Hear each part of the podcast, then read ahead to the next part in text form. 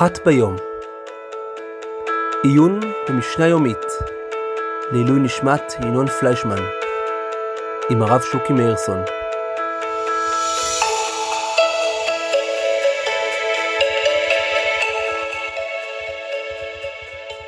שלום רב, אתם מאזינים לפודקאסט אחת ביום, עיון יומי במשנה מבית ישיבת תקוע לעילוי נשמת ינון פליישמן. אנחנו נמצאים במסכת פאה, פרק ב', פרק ה', משנה ב'. אומרת המשנה, שיבולת שבקציר וראשה מגיע לקמה, אם נקצרת עם הקמה הרי של בעל הבית, אם לאו הרי של עניים. שיבולת של לקט שנתערבה בגדיש, מעשר שיבולת אחת ונותן לו. אמר רבי אליעזר, ויחייך העני הזה מחליף דבר שלא בא ברשותו, אלא מזכה את העני בכל הגדיש, ומעשר שיבולת אחת ונותן לו. אז בעצם המשנה הזאת מחולקת לשני חלקים שבאמת אה, אני לא מוצא כל כך קשר ביניהם. החלק הראשון של המשנה, שיבולת שבקציר וראשה מגיע לקמה, אם נקצרת עם הקמה הרי של בעל הבית, ואם לאו הרי של עניים. יש קציר, יש קציר, ויש שיבולת שהיא עומדת בנפרד. אני עכשיו עושה אגודה, מחזיק בידיים אגודה של חיטה, ואני בא לקצור עם המגל, ויש חיטה אחת שכאילו ברחה לי מתוך האגודה של הידיים, והש... ועכשיו, אם היא עומדת צמוד, אז אני יכול לחבר אותה חזרה לתוך האגודה ולקצור.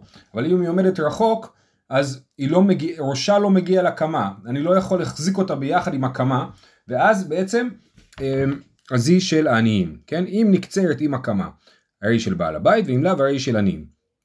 עכשיו יש פה שאלה, לכאורה, לקט זה רק מה שנופל לרצפה, מה הקשר בכלל, למה זה של עניים, אם אני לא מצליח להחזיק את זה ביחד עם שאר הקציר? אז יש פה באמת שני כיוונים אפשריים. אפשרות אחת זה להגיד שבכלל מדובר פה על מצוות שכחה, וזה קצת אה, קשה, בגלל שכל המשניות שלפני ואחרי, אנחנו מדברים על מצוות לקט, אה, אה, ופה אנחנו מדברים על שכחה, אז, אז, אה, אז אפשרות אחת זה להסביר שמדובר פה על מצוות שכחה, זה הכיוון שהולך המלך את שלמה, אה, זאת אומרת שזה שיבולת ששכחתי לקצור, ושכחה כבר למדנו באחת המשניות הקודמות, שיש שכחה ב, ב, גם במחובר, אה, אה, אז, אז שיבולת ששכחתי לקצור, אם אני יכול לקצור אותה ביחד עם שאר הקמה, זה לא נחשב ששכחתי, ואם אני לא יכול, זה נחשב באמת ששכחתי, כן? בדין של שכחה יש לנו רעיון של בל תשוב לקחתו, כן? אז אתה לא יכול לחזור אחורה, לקחת דבר ששכחת. אז אם זה נקצר ביחד, זה לא נקרא לחזור אחורה, אבל אם זה לא נקצר ביחד, אז זה נקרא כאילו אני חוזר אחורה לקצור וזה אסור. זה לפי הכיוון שמדובר פה על מצוות שכחה. אבל הרמב"ם מכניס את המשנה הזאת, כשהוא כותב במשנה תורה, הוא מכניס את זה בדינים של לקט, לא בדינים של שכחה, אז סימן שהוא חושב שמדובר על, על לקט, וממילא יוצא חידוש לשיטת הרמב"ם, שיש לקט גם במחובר, לא רק מה שנפל לרצפה, חיטה אחת או שתיים שנפלו לרצפה, הן נחשבות ללקט, אלא גם חיטה אחת אולי או שתיים, שהם אה, לא נקצרו ביחד עם השאר, גם הן נחשבות ללקט. ומה הנפקא מינה אם זה נחשב לשכחה או ללקט? הנפקא מינה היא במקרה שאדם לא שכח, אלא בכוונה הוא לא קצר חיטה אחת, סתם, לא בא לו לקצור חיטה אחת, אז לפעמים זה דין של שכחה, פה אין שכחה, הוא לא שכח, הוא בכוונה לא קצר את זה, ועכשיו הוא רוצה לקצור את זה, ואז מותר יהיה לו לקצור את זה, אפילו אם זה לא מגיע לקמה. אבל אם אנחנו מדברים, אומרים שמדובר בלקט, אז לקט כל אחד, כל חיטה שלא נקצרה ביחד עם שאר החיטה, לפי זה, היא לקט, ואז באמת יהיה אסור לו לקצור את זה, כי זה שייך לעניים. אז לסיכום, יש לנו את הדין הראשון במשנה, שיבולת שבקציר וראשה מגיע לקמה, אם נקצרת עם הקמה, הרי של בעל הבית, ואם לאו הרי של עניים, והסברנו שיכול להיות פה שתי אפשרויות, או שזה אה, דין בש, ב, בדיני השכחה, או שזה דין בדיני הלקט. המשך המשנה, שיבולת של לקט שנתערבה בגדיש, כן? היה שיבולת של לקט, ואדם בכוונה, זה לא משנה למה, כן? לכוונה לקח שיבולת, או לא בכוונה, זה לא משנה, לקח שיבולת של לקט והרבב אותה עם הגדיש. אז עכשיו יש לי גדיש של חיטה, שאני יודע שבתוכו יש חיטה אחת ששייכת לעניים, שהיא חיטה אחת של לקט. אז לכאורה הפתרון הוא מאוד פשוט, אני אקח חיטה ויביא לעני, אבל זה לא כזה פשוט. למה? בגלל שברגע שכבר יש לי גדיש, אז אני חייב להפריש תרומות ומעשרות מהגדיש. וכשהעני היה אוסף את הלקט, אז הוא היה פטור מתרומות ומעשרות. זה לא פייר שאני מביא לו עכשיו חיטה שחייבת בתרומות ומעשרות, אני כאילו מביא לו פחות ממה שהיה מגיע לו, ולכן אני חייב להפריש תרומות ומעשרות לפני שאני אה, אה, מביא לו. אז אני מפריש תרומות ומעשרות, ומביא לו אה, חיטה אחת. זה, אה, זה מה שכתוב בו, מעשר שיבולת אחת ונותן לו, אבל כשכתוב בו מעשר, אין הכוונה דווקא באמת לעשר, אלא כוונה להפריש כל התרומות ומעשר, תרומה גדולה, מעשר ראשון וכולי. אז מעשר שיבולת אחת ונותן לו. אנחנו נמשיך, נחזור לזה עוד מעט. אמר רבי אליעזר, וכי האח העני הזה מחליף דבר שלא בא ברשותו.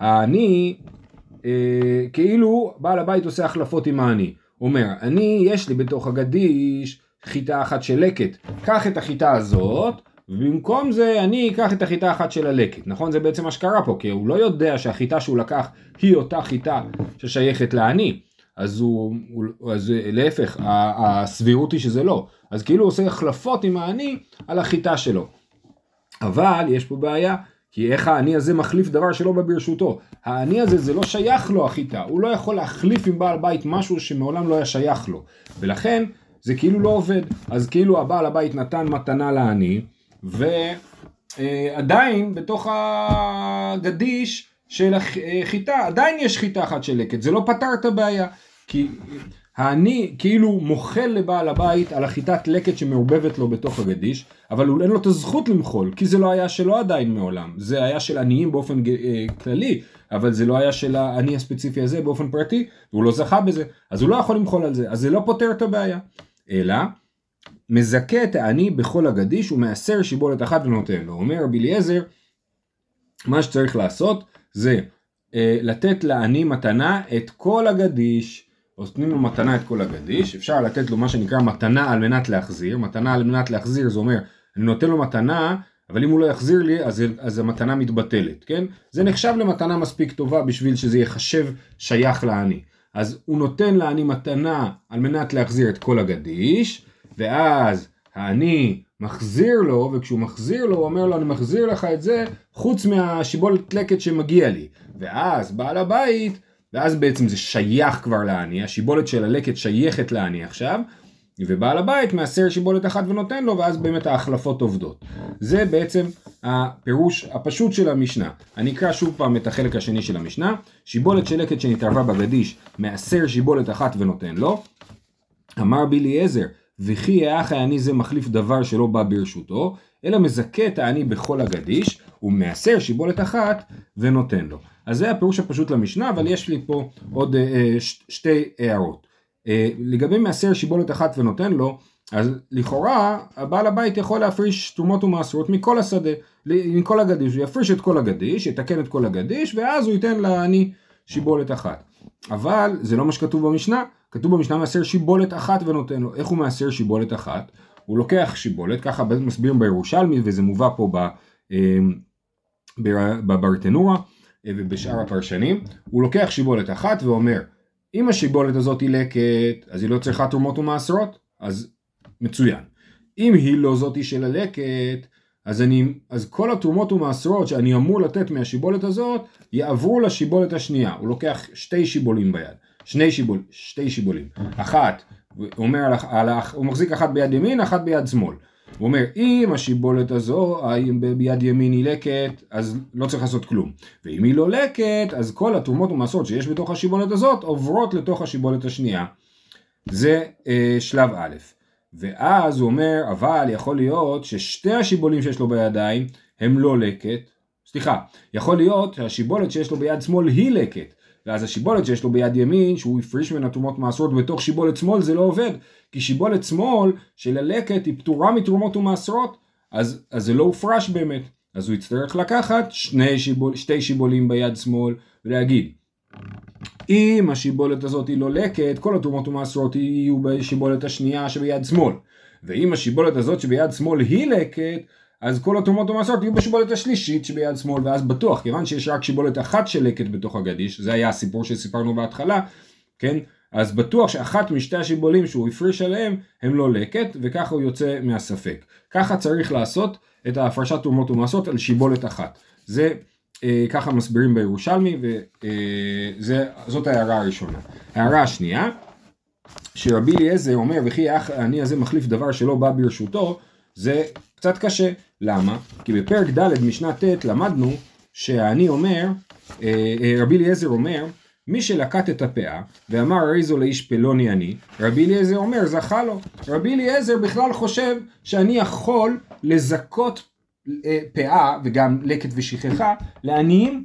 לכן כשבעל הבית אה, אה, אה, יש לו אה, אה, ערבב, ערבבנו חיטה אחת של לקט בתוך הגדיש, כן? ורבי ליעזר אה, חושב שהוא יכול להגיד, לזכות את החיטה לעני, להגיד לעני, מבחינתי החיטת לקט שיש לי בתוך החיטה שלי היא שלך, כן?